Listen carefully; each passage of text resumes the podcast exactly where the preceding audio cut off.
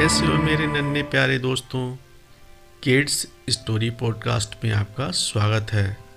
दोस्तों, आज हम सूर्य और हवा में लड़ाई की कहानी सुनेंगे। तो आइए शुरू करते हैं। एक समय की बात है, एक बार सूर्य देवता और हवा में बहस छिड़ गई। दोनों अपनी अपनी जिद पर अडिग थे।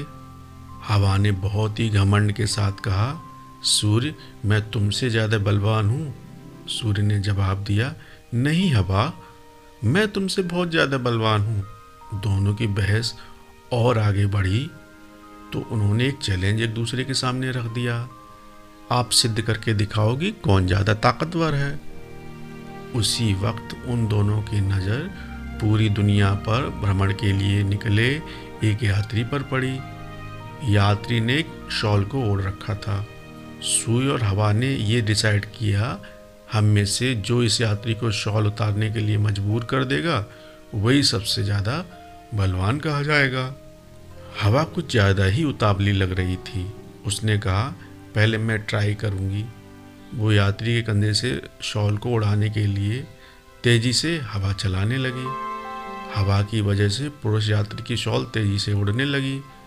लेकिन वो हिम्मतवर यात्री उस शॉल को मजबूती से पकड़ने लगा। हवा ने और ताकत लगाई, लेकिन यात्री भी हार मानने को तैयार नहीं था और उसने मजबूती के साथ शॉल को पकड़ लिया। हवा द्वारा काफ़ी देर तक मशक्क़त करने के बाद जब उसको कामयाबी नहीं मिली तो उसने सूर्य से कहा, अब तुम ट्राई करो। अब सूर्य ने शुरुआत की। सूर्य के चेहरे पर एक स्माइल थी। सूर्य की स्माइल के साथ ही यात्री को थोड़ी थोड़ी गर्मी महसूस होने लगी। यात्री को जब गर्मी महसूस हुई तो वो धीरे धीरे शॉल को हटाने लगा। सूर्य की मुस्कुराहट अब और तेज हो गई, जिसके कारण गर्मी और ज़्यादा हो गई। गर्मी ने अपना विराट रूप धारण कर लिया।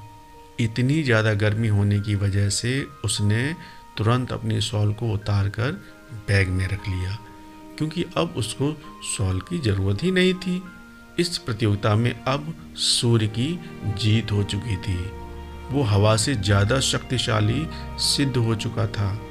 हमें इस कहानी से शिक्षा मिलती है कि केवल डींगे मारने से कुछ नहीं होता है, हमें चीज़ें करके भी दिखानी होती हैं। तभी हमारी महानता सिद्ध होती है। दोस्तों, उम्मीद है आपने हमें सब्सक्राइब कर लिया होगा। मिलते हैं आपसे अगली कहानी में।